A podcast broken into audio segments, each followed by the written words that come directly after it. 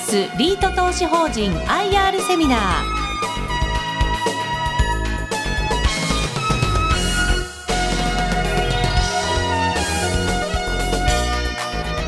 この番組は証券コード3309積水ハウスリート投資法人の IR 活動の一環としてお送りします。お話は積水ハウス投資顧問株式会社代表取締役社長井上純一さんです。この番組は2月24日に東京証券取引所で開催した J リートファン 2018IR セミナーを収録したものです。大型オフィスビル中心の総合型の J リート証券コード3309積水ハウスリート投資法人 IR プレゼンです。それではご紹介いたしましょう。積水ハウス投資顧問株式会社代表取締役社長井上純一さんです。大きな拍手でお迎えください。えー、積水ハウス投資顧問の井上でございます、えー、本日はお忙しい中多数の方にお集まりいただきましてどうもありがとうございます。今回、えーまあ、積水ハウスリート投資法人の、えー、IR 説明ということなんですが JR にご関心の高い皆様方の中にはすでにご承知かと思いますけれども当リートとですね、えー、同じスポンサーの、えー、積水ハウスレジデンシャル投資法人はえ1月24日時点で、まあ、合併に関して公表をしております。ですので本日につきましては合併 IR 合併についてですね主に説明したいと思います。どうぞよろしくお願いいたします。今回の合併ハイライトと3点挙げております。1点目がまあどういうリートになるかなというところですがえまず総合型リート、え、ということですけれども、えー、積水ハウスリート投資法人はオフィスビル商業施設ホテル等に投資をするリートです。で一方積水ハウスレジデンシャル投資法人は、え、住居に、え、投資をするリートです、えまあ、今回その2つのリートが、え、合併ということになるんですが資産の中心となるのは住居とオフィスビルという形になるということです。総合型リート数たくさんありますけれどもまどういうアセットに投資をしているのかという点は重要な点だと思いますがまず申し上げるのは住居とオフィスビルを中核資産とする総合型リートになると。いうこととあとまあこれまで物件積み重ねてまいりましたので、まあ、これまで積み重ねてきた物件がベースになりますが、まあ、クオリティが高くて安定性が高いというような仕組みに注力をしているというところでございます。で2番目に挙げている点と3点目に挙げている点が、まあ、今回の合併のま目的理由というところですけれどもえ2番目に挙げております積水ハウスグループの総合力を生かした多様な成長機会の強化とあります。え今不動産はまあ、皆様よくご存知と思いますが非常に高いです。なかなかこうなんていうんですかねスポンサーの力を借りずにですね第三者からこうたやすく帰ってこれるような環境ではないと。そうなるとスポンサーの資産、まあ、我々パイプラインと呼んでおりますがパイプラインをいかに活用して買っていくかというのが重要になります。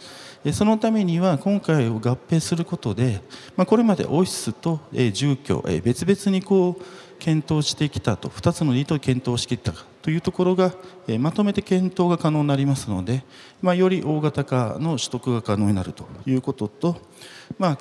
今、え合併を公表して以降ですね、まあ、両リートの投資口とも非常にえまあ、ご評価いただいて、まあ、堅調に、え、推移をしているというところですので、まあ、投資口価格が上がることによって、え、より物件、え、取得がやりやすくなると、ま、資本コストが下がるという側面がありますので、ま、そこにも、え、注目をし、ま、今回、え、合併を決めたというのが1つ目の理由です。で2つ目の理由がですね投資家層の幅を広げたいというのが、え、2つ目の理由です。今、えー、機関投資家の方たちあと、えー、皆様のような個人投資家の方たちと、まあ、非常に数多くの投資家の方たちがいらっしゃいますけれども今、まあ、2000億これまで2000億規模の両リートでございましたが、まあ、2000億規模の特化型で成長していくと言ったことよりもですね、まあ、ここで4000億規模にして、まあ、総合型にした方が、まあ、より規模を、えー、大きくした方が、まあ、機関投資家の幅が広がるというところがありますので、まあ、そこも狙って、えー、合併を、まあ、考えたというところです。検討したのはですね昨年の9月以降でして、まあ、2017年非常にこう J リート市場、まあ、難聴化してたところもありますが、まあ、そこにも対応すべく、えー、合併の検討をしたというところでございます、えー、次の5ページが、えー、これまでの両リートの軌跡でございます。え歴史的には、え積成ハウスレジデンシャル投資法人の方が、え古くこれもともとは別のスポンサーで2005年に新規上場していまあ、上場していたリートでしたけれども2010年3月に積成ハウスが共同スポンサーとして参画いたしました。当時は住居と商業という複合型のリートでしたので徐々にですね、えー、まあ、住居を増やしていきながら2014年の6月とありますが住居特化型に投資方針を変更しております。現時点におきましては商業物件1物件のみを残しておりますが残りは全て住居という形になっております。2010年3月時点では約1000億の資産規模でしたけれども2016年4月に資産規模2000億円に到達したというところでございます。一方積水ハウスリート投資法人は2014年12月に新規上場したリートでございます。まあ、毎年3年連続して公募増資を実施いたしまして昨年5月に資産規模2000億円に到達したというところで、まあ、同2つのリートともですねほぼ同じ規模に近しい水準にあるというところでございます。次の6ページに合併の背景と狙いとあります。マーケット変化というところで2点挙げておりますのは4ページで説明しておりまし説明しました。え、それぞれ3番目と2番目の理由にリンクするというところでございます。一方、えー、両リートの特徴といたしましては積成ハウスリート投資法人は三大都市圏に所在する地区浅で質の高いポートフォリオが構築できていると考えております。それと安定性という観点でいうと6物件中3物件におきまして賃料固定型マスターリースこれはスポンサーの積水ハウスによるものですけれども賃料を固定化することで収益の安定性を重視した運用をしているというところでございます。ただここはですね裏を返せばですね物件数が現時点で6物件と少ないという点があります。これはポートフォリオの分散という観点でいうとやはり弱点ということで、まあ、そこの弱点を補うという観点もあって賃料固定型マスターリースを多く採用してきたという経緯があるというところでございます。一方積水ハウスレジデンシャル投資法人は安定性の高い住居が投資対象ということで東京圏で駅地下を中心とした地区さのポートフォリオが構築できているというところでございます。住宅リートの方の課題といたしましてはやはり住宅というのはですね他のアセットタイプに比べますとどうしても1物件あたりの物件規模がえ小さいですのでえ数を揃えないと、まあ、大きくこう成長ができないというところがありますのでえ資産規模の成長速度スピードという観点でいうと、まあ、少し緩やかであるというところがあるというところでございます。え今回えこの2つのリートを合併することでですねま資産規模拡大によるえまあ、マーケットプレゼンスの向上とありますが、まあ、評価を高めていきながらえ今後ともですね積成ハウスのえ総合力を活用した成長機会を強めていきたいというのが今回の合併の趣旨というところでございます。新しいリートの概要といたしましては今回合併と同時に資産規模の入れ替えを行います。中段あたりに取得予定資産とありますが253億円6物件を買いまして12物件164億円売却するというところです。物件はいずれも全て住居となります。取得しますのは、積水スポンサーの積水ハウスから取得をするということで利回りが高くて築浅のものを買って利回りが低くて、えー、築古のものを売却するというところでございます、合併後の新リートの資産規模といたしましては4398億円になる見込みでございます、物件数は113物件ということでえーまあ、積成発リート投資法人が6物件だったことと比べますと、まあ、随分と物件数が増えるというところでございます。中段あたりにですね LTV とありますがこれは借入れローントゥーバリュー、まあ、借入れの比率でございます総資産に占める借入れ金額の比率で、まあ、借入額が低いほど、まあ、財務の安定性を示すといった一つの指標ですが、まあ、今回新リートにおきましては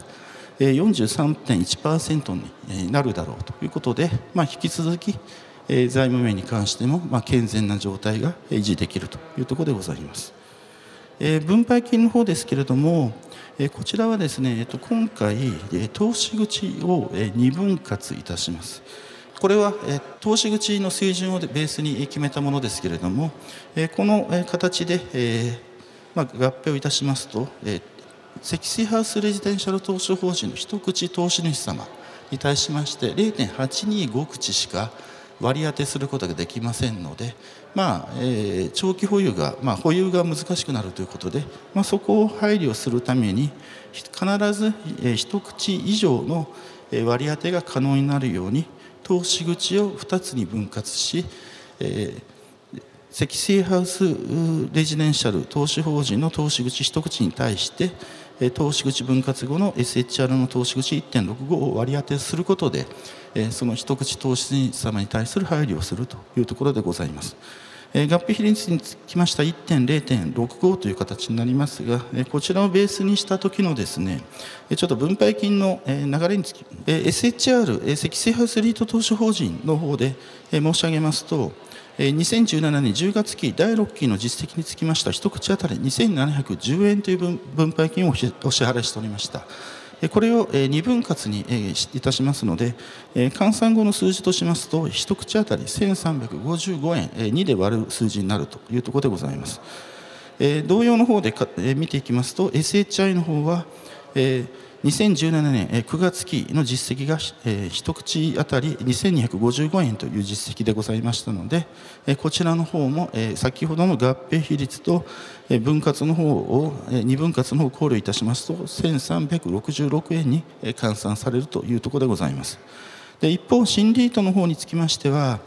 合併第1期にあたります2018年10月期第8期につきましては合併に関する、コストを計上している関係上ですね、えー、低めに出ておりますけれども、えー、2019年4月期第9期、えー、本合併後第2期予想というところを見ていただくと、まあ、ここが一つのこれからの、えー、分配金の目安の水準となるものですが1495円になる見込みでございます。この1495円は合併前の2018年10月期の SHR の、えー、予想分配金一口当たり1340円から、えー、プラス11.6%伸びるというところでございます、えー、同様の形で SHI の方は、えー、プラス12.2%伸びるということで、まあ、今回分配金が大きく伸びるというのも、えー、合併効果の、えー、一つというところでございます。また積水ハウスレジデンシャル投資法人の方につきましては今お出ししている分配金本来であれば2018年3月期の分配金を予想しておりましたがこちらにつきましても1月24日時点で4月期予想最終年度最終期につきましては7か月の変則決算になるということで一口当たり2700円という形でお出ししているというところでございます。新しいリートの特徴ということで用途比率の方につきましては住居が53.7%オフィスビルが41.7%になる見込みでございます。将来的には住居とオフィスビルを半々ぐらいの比率に持っていきたいというふうに考えているところでございます。エリア比率の方につきましては三大都市圏が94.4%とありますがこれは住居とオフィスビルを分けて見た方がいいと思いますのでこれも講談で触れたいと思います。築浅リートというお話をしておりましたが新リートにおきましても平均築年数が8.4年になる見込みでございます。J リートの中でもトップ5ぐらい、まあ、おそらく第4位ぐらいではないかと思っていますが築浅リートのポジショニングになるというところでございます。合併のスケジュールとスキームですけれども1月24日に合併の契約の締結をいたしました。公表したというところですがまだ合併は成立しておりません。合併につきましては3月27日に開催予定の東進総会これは同日で SHR、SHI 同時に行います。ここで合併が承認されると5月1日合併効力が発生するという形になるというところでございます。続きまして新リートの S 型ですけれどもまあ、オフィス住居と両方のアセットを中核資産とするというところでございます。全体のうち82%が積水ハウスグループからの取得物件比率となっておりますこれまで2つのリート取得の柱をスポンサーパイプライン積水ハウスから主に購入してきたということがありますが、これにつきましては、これからも続けていきたいと考えているところでございます。その、えまあ、礎となるですねスポンサーパイプラインですけれども、えー、まあえー、ちょっと数量が書いておりませんので数量について補足させていただきますと、えー、住居については今スポンサーに約600億円程度の、えパイプラインが積み上がっております、えオフィスビルとホテルの方につきましては、え1700億円のパイプラインが積み上がっているということで今スポンサーサイドには、え合わせて2300億円のスポンサーパイプラインが積み上がっているという状況ですので、えまずはここから買っていくということを考えていきたいというふうに思っているところでございます。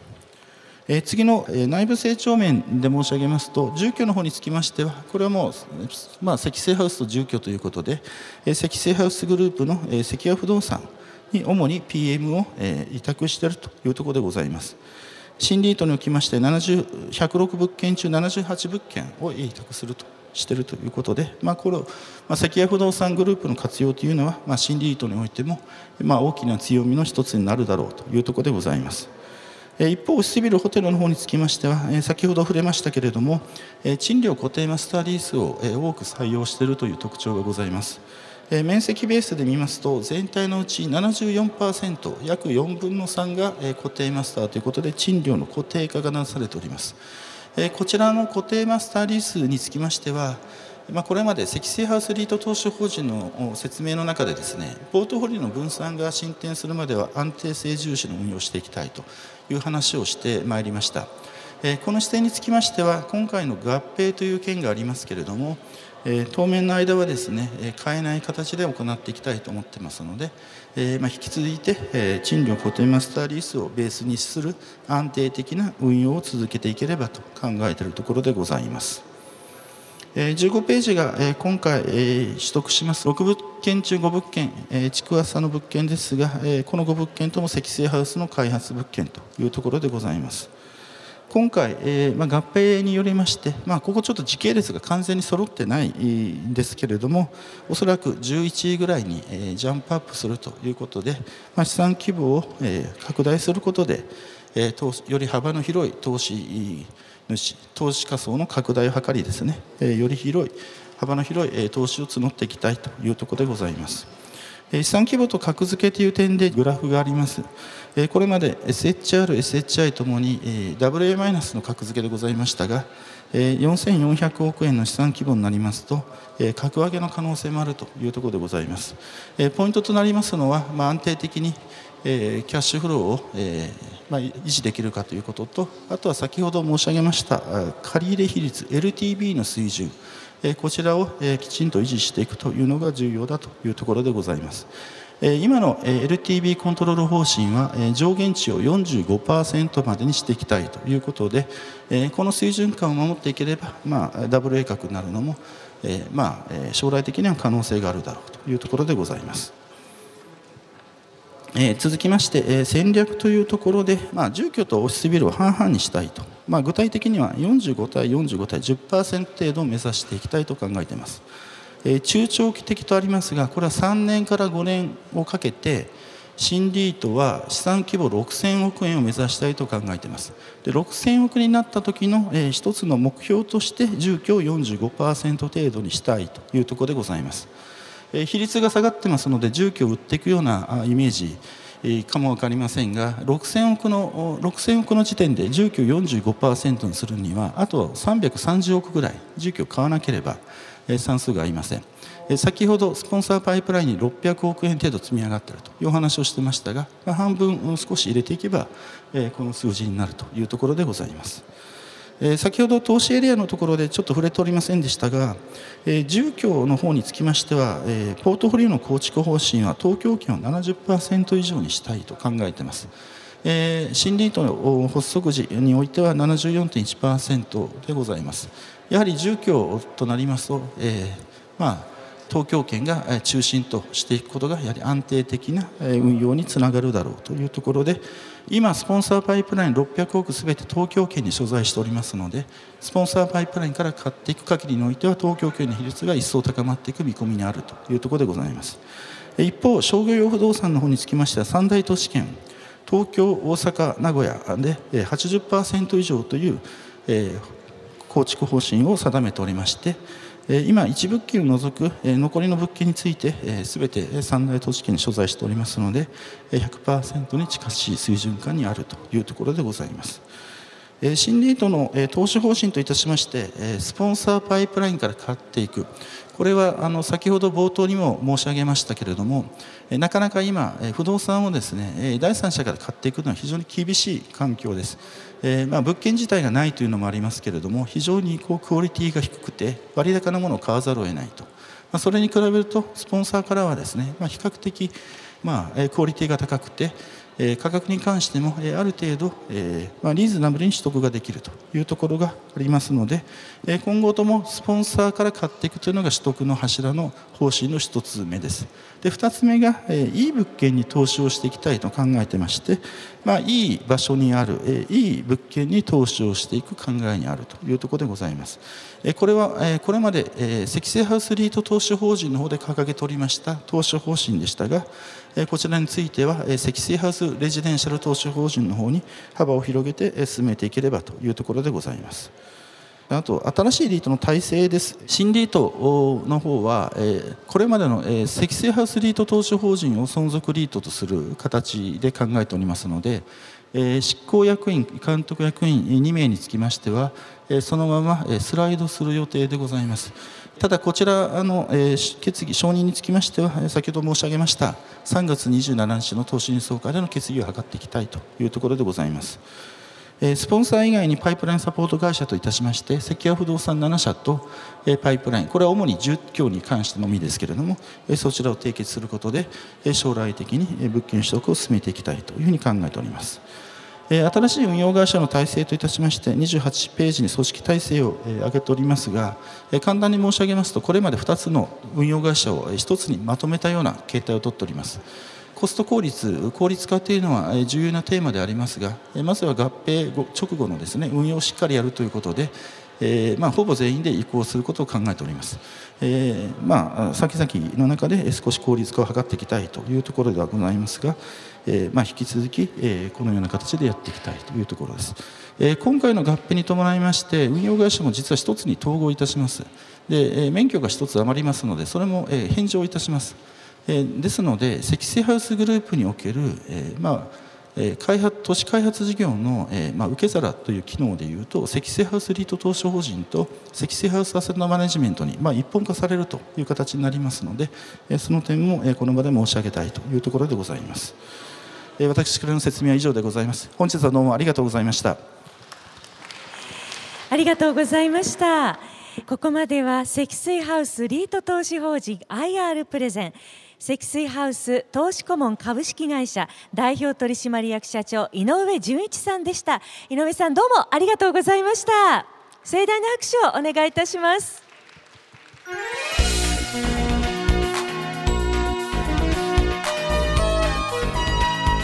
積水ハウスリート投資法人 IR セミナー。この番組は証券コード3309積水ハウスリート投資法人の IR 活動の一環としてお送りしました。